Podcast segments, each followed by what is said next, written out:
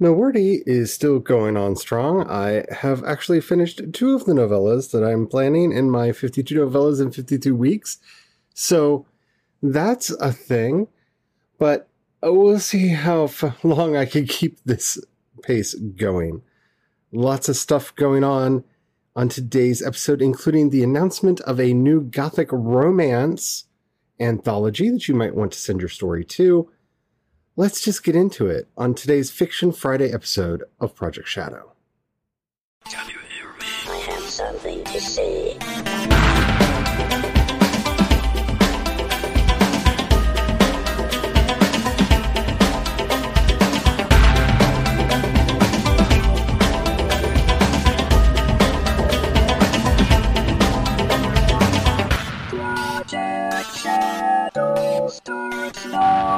Hello everyone, how are you doing today? My name's Charlie, you might know me better as sci-fi fantasy writer C E. Dorsett, and yeah, it's it's been busy. I've been busy, I've written a lot, and I am not going to go into numbers and word counts, at least not right now, and it's not because like I'm embarrassed or anything. I'm I'm really doing quite well on my goals. This is, I guess, a shameless plug point. I did a video over on my YouTube channel about goals and shame and how people are reacting to the word counts that I've been writing. And so, yeah, I'm not really, I'm not really going to be sharing like numbers for a while because I feel awkward about it because I'm me. And of course I feel awkward, but enough about me, like, enough about me. Like, we're going to talk more about me a little bit later, but right now there's an exciting announcement from an old friend of the show. Hey, Charlie, it's Ems, and I don't know if your listeners know about our submission call. It's Haunts and Hellions. It's a Gothic romance anthology, and I want some different stories. I want some cool stories from people that we haven't heard from, writers of color, uh, people in the L G B T Q community. I want some different stuff. You know, traditionally, it's a woman, a damsel in distress, and there's a monster, or the man is the monster, and they fall in love, and what can they do because there's this horror around them. But what I'd like to see is different kinds of love stories. You could still have a damsel in distress. It could be a woman still. It could be a man. Maybe the woman saves him. Maybe it's a love story between two of the same sex, and, you know, one saves the other. It doesn't matter. But what we'd like to see is heroes that you don't normally see would be great. Now, it must contain these five things, okay?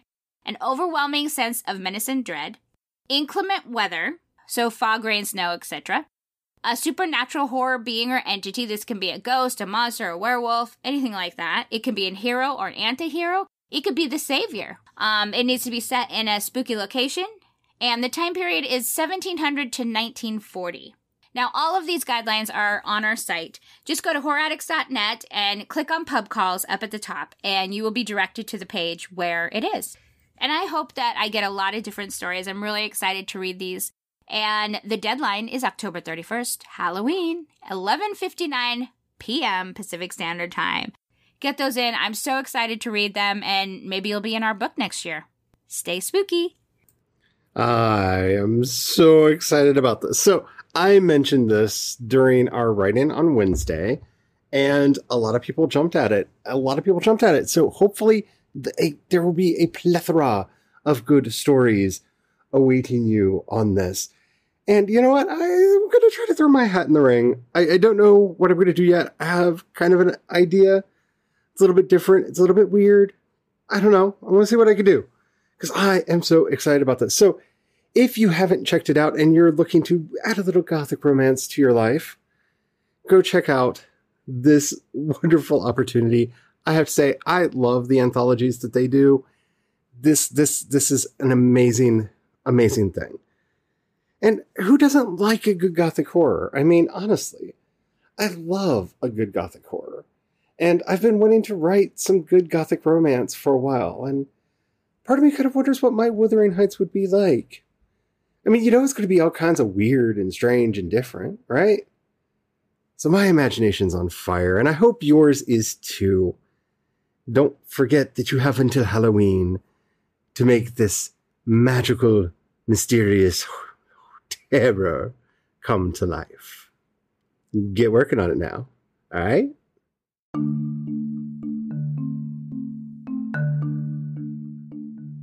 So I've been working on my submission for Orla Hart's anthology, which is a really exciting thing. It's going to be a YouTube anthology on her channel. And all that she required is that it be somehow about five minutes, whatever that means, five minutes. And so I wrote my story. I have it. I have done some art for the story. I will soon be recording the audio for the story. But it really got me thinking, what exactly is a story video? Because this is something that we as indies need to be thinking about, is ways we can put our stories out there. And I'm really excited about the idea of making a video for one of my stories. In fact, I wrote this story specifically to do that. But what is it going to look like? What what form could that take? Because I am not an animator. I would love to be an animator, but I'm not. So I have been playing around with this idea for a while. And Tale Foundry used to do these story videos that I loved that were basically just them reading the story with more or less a static image. I mean, they did things so that there was motion on the screen, but it wasn't like motion motion. Like, it wasn't animated. It was one image. It didn't change. It didn't tell the story. It was related to the story. And it really got me thinking, like, what can we as creators do? And so for someone like me, and be, I, I, I made some art. I loaded up my three D renderer that I like to use, and I tend to make versions of my characters in there. And since this is a character from the upcoming spate of novellas when they were a kid, I was able to age them down and put them in and do some things. And I made a couple images. And I think they look good. I think they look good. And I'm trying to figure out how to place them in and what I want to do, because I don't have the money for, you know, really nice Adobe video processing stuff. I don't have motion. I don't have After Effects. I, I don't have a- access to any of that. And I just wanted to kind of say, I hope no one is using that as an excuse. You see, we each have our own powers when it comes to creativity. Mine is not animation. Mine is not animation. I, I know this because I tried. I tried really hard. I took classes. I, I did like the whole thing. Like, I bought software, and this was like years and years ago. And my brain just doesn't work that way. I wish it did. I really wish it did. I, I would love to be making animated videos for, you know, myself. I almost said for YouTube, but I wouldn't be making them for YouTube. Like, there's some, some things I would love to animate that I, I just can't do. But I'm going to make something. I, I have it kind of blocked out in my brain what it's going to look like. And I am embracing my own limitations. And that's what I'm wanting to encourage you to do, is embrace your limitations. Know what it is that you can't do, and figure out how to turn that into a superpower. So I can't animate, but there are some things that I can do. So I have made images from various parts of the story, and I'm going to be laying them out. I'm going to be using the Ken Burns effect kind of thing to move the camera around on that image so that it has a sense of motion, hopefully, and do some video transitions between them, you know, stuff like that. And hopefully it'll look good. Hopefully in the end it will look good, but I don't know. And that is the most important thing I think we as creative people need to embrace, is this fear. Fear is such a good thing, because it means you're stretching yourself. It means you're doing something that you don't feel comfortable with. And embracing that and finding a way to harness it for your own good, that's power. That is power. That's what gives us life as creatives. Because as soon as you let yourself get into a rut, as soon as you let yourself get into a space where you're just doing what you know you're capable of doing, well, what challenge is there? And we need challenge. We need something to stretch us, to pull us out and make us do things. And for some of us, that's just writing a short story or a novel or a poem. Don't think that you have to do something in particular. Do what you want and find ways to get there.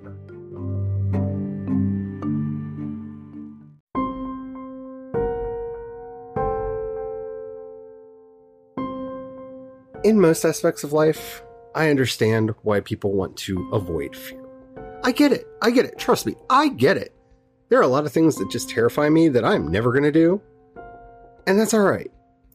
But creatively, fear is often a barrier that we put up between us and our goals. Am I afraid that I'm not going to hit my Milwaukee goal? Yeah. Am I afraid that I'm not going to get my fifty-two and fifty-two, especially since I've started talking about doing it? Yeah. Yeah, I'm, I'm kind of afraid of that. But if I don't put myself out there, if I don't try, if I don't stretch, if I don't work towards the goals that I'm trying to accomplish, I'm going to stagnate. We are going to stagnate. We are going to get tired of the work that we're doing. And I know what you're saying. Charlie, that's impossible. How are we going to get tired of the things that we're doing? I love what I'm doing. Yeah, I love what I'm doing too. But I can tell you from experience that the more samey, samey it gets, you know, even the exciting things get boring. Because you develop a routine. You figure out, oh, well, if I just do this, that, and the other thing, then it's all good. I'm, I'm on my way. And the more comfortable you get, the less thrill there is, the less exhilaration. Now, I'm not going to say that you're never going to lose the thrill of writing a book. I haven't. I have nine books that are in print, and that doesn't count the four that I did before that, that are uh, just terrible, just completely and utter crap. And yet, here I am, I just finished two novellas, I'm working on some more, and I still have that sheer and utter thrill. I am so excited every time I finish one. And who knows, maybe if I complete my fifty-two novellas in fifty-two weeks thing, I will have burnt out that part of my brain that feels excited when I finish something. I, I doubt that that's going to be the case, but who knows? Because then the fear's going to come in. And that's what's going to keep me going. And it sounds like such a strange thing to say, but I, I may have finished two novellas, but they're not out in the world yet. They're not. They haven't been published. They still need to be edited and cleaned up, and I need to get covers done and then put them out into the world. Oh my, yes, they have, they have to go out into the world. They need to be read and seen by other people. Oh my, isn't that a thing? It is, and it's terrifying. It's utterly and completely terrifying. I don't like it. I don't want it to be a thing. And that's where my fear still is. But that is not going to keep me from getting my words written. That's not going to keep me from doing this project. Doing this video for Orla Hart's anthology is terrifying.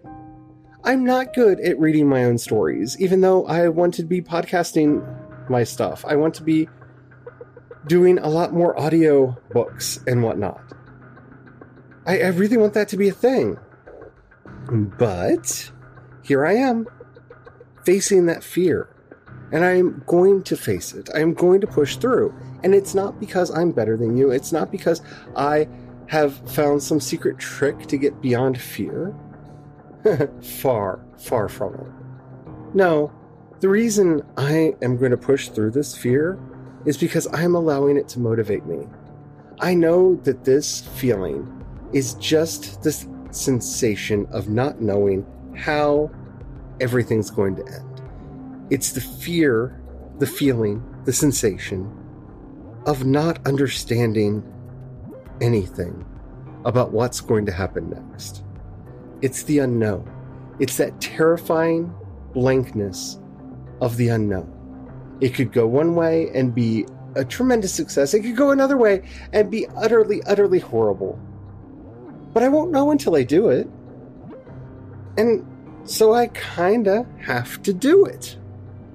And you should too. Now, don't do anything stupid.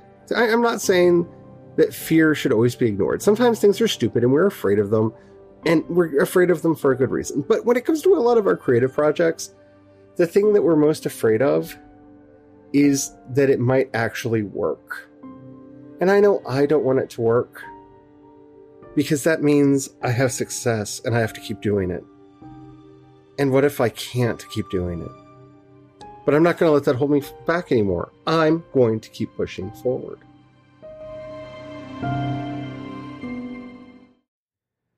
Speaking of people that just won't be held down and are just pushing forward and doing amazing things, we have a new story from Laura Nettles that I just can't wait to share with you, and I hope you like it.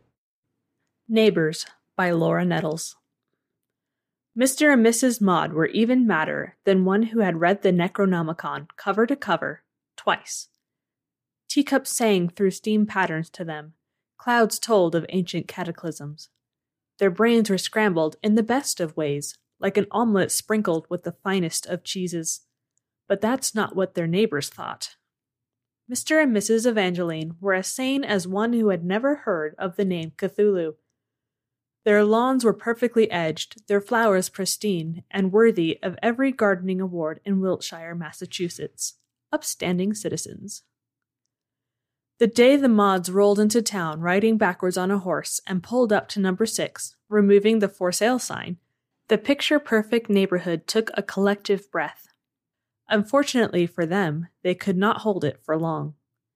Immediately, strange sounds, smells, and vapors rose from lot number six, driving away the perfectly normal, thank you very much, neighbors, and driving down the value of the estates.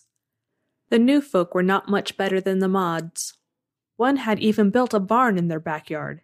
Something had to be done. On October the twenty-fourth, Missus Evangeline had had enough. She hiked up her skirts and sallied forth past the other houses going to rot, and up the weed-infested walkway to the first and worst offender. The front door somehow loomed, even though it used to be like every other cookie-cutter house on the street. The vapors had warped it, paint was peeling, and a giant hole with a spyglass was cut into the center at child's height. Why on earth is it so close to the ground? Thought Missus Evangeline.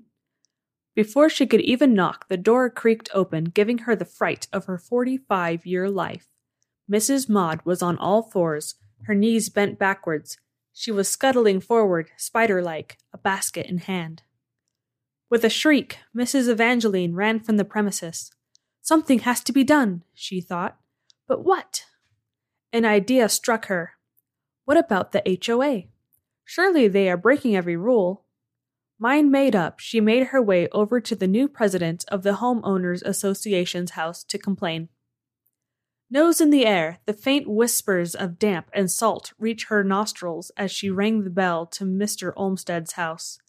He was a younger man who had come from a seaside village a month ago with his cousin.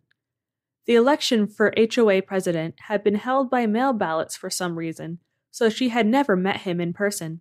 But social pleasantries be damned, she had a complaint to make. Slowly, the water-warped door creaked open. In the depths of the shadows, a man stood, face swathed in the darkness, yet his bulging yellow eyes could be seen piercing through to her soul. His pale green lips opened and produced an inhuman sound, something like a kraken would make.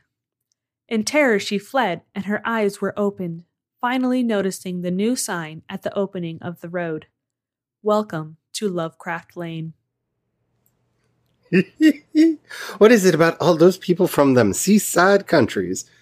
Oh my goodness. You know, Dagon and his folk, they just need to leave the good people alone. I love that, Laura. That is oddly specific because uh, I'm not going to start telling stories about my time in Pennsylvania, which is not close to the sea at all. Well, like, not really. But there's something about the story that just reminded me of my time in Thorndale.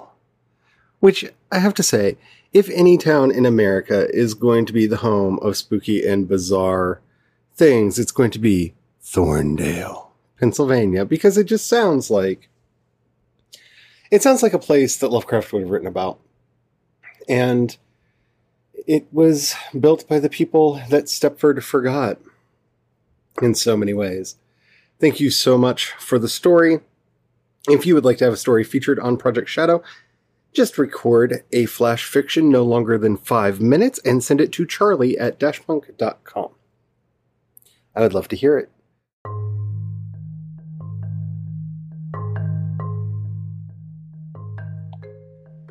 So the one thing that I've been thinking about a lot, a lot over the last week is all of the things that I want to get accomplished this year.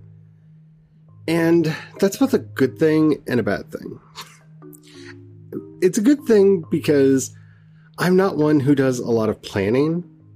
Like, planning and I are not the best of friends. We're not. I, I like to pretend that I can plan, but I know deep down in my heart that planning and I are not friends. And yet, somehow I'm doing it. I have a lot of dreams and a lot of ambitions, and the biggest one is to help as many of you as I can to avoid the pitfalls and the insanity that I have fallen into over the years when it comes to writing and creativity. And that's why earlier I gave my little pep talk about avoiding the fear and embracing all of the chaos. And that's kind of what I want to talk about again now. Because I think so many of us are holding ourselves back in so many ways. Like, I see it every day, every day. And when I'm doing the streams and I hear you all and we talk, I can just see the fear and trepidation inside you. Remember, craft comes with time.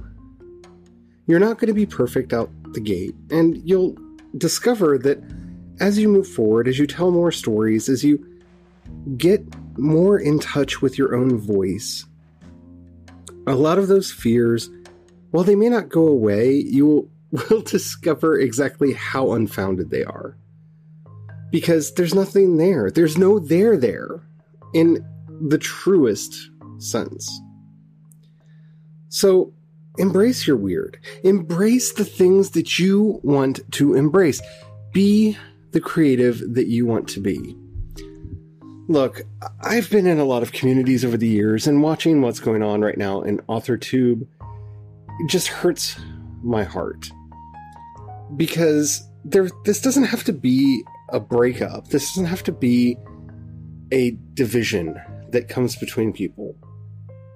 You know, I decided to do CreatorTube and to embrace that moniker, not because I wanted to leave anybody behind or because I'm not considering myself a part of AuthorTube or WriterTube or any of the other online communities. I decided to use that because I want to be embracing more of the different things that I do.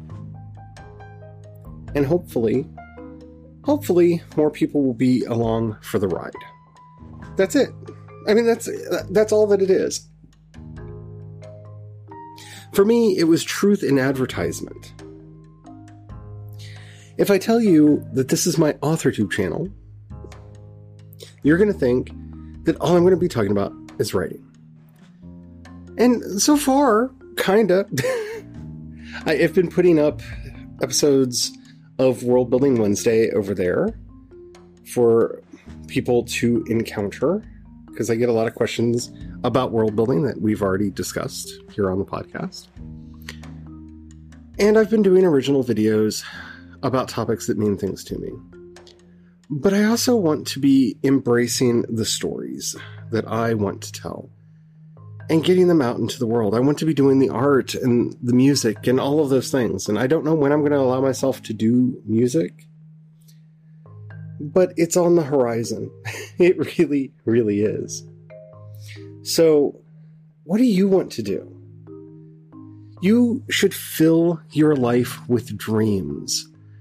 Not all of them will be fulfilled, and that's okay. Sometimes the best love stories are unrequited.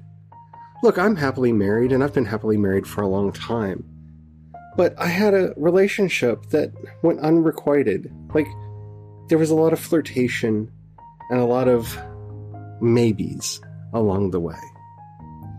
And I still think of it fondly, even though we never actually dated. We never held hands.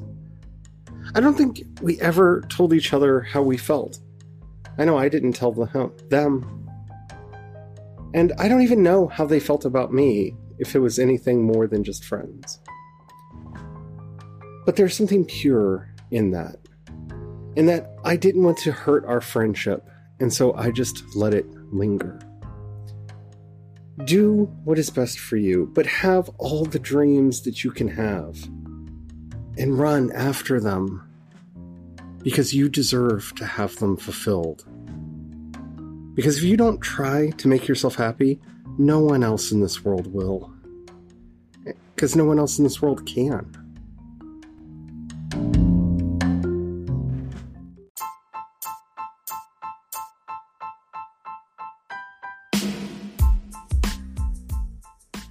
There are so many words that I want to get written. There are so many words that I want to get written.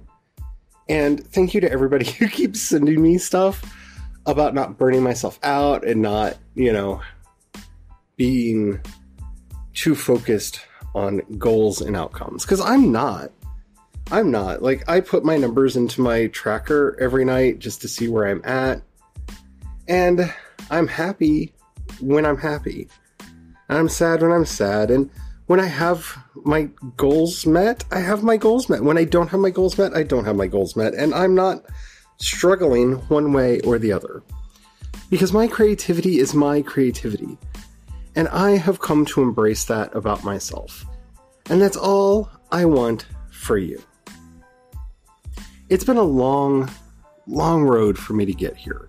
To feel comfortable, not necessarily in my skin, because sometimes the dysphoria is quite real, but to be comfortable in my life, knowing who I am and who I want to be and what I want to be and what I want to be doing. And I don't want you to put off your goals, hopes, and ambitions for some mythical day out there in the future when you may or may not accomplish what you want. I see it every day that I do a live stream in the chat. One day I will. I'm not going to call myself uh, one day, one day, one day. One day is now. And for those of you who are listening, this may sound like I'm a broken record, but I am. And I'm going to keep saying it until y'all stop saying it. Because you're going to fulfill your dreams only if you pursue them. So do that. And stop pushing it off. Just stop pushing it off. Time goes faster than you think. I hope you enjoyed this episode. If you did, and the app that you're listening to me on allows you to rate it in some way, please do. That helps out a lot. If you have any questions, comments, or topics you'd like to hear addressed on the show, down in the show notes you'll find a link to the voice message system. Keep it short, keep it clean so I can use it on the show. I would love to hear from you.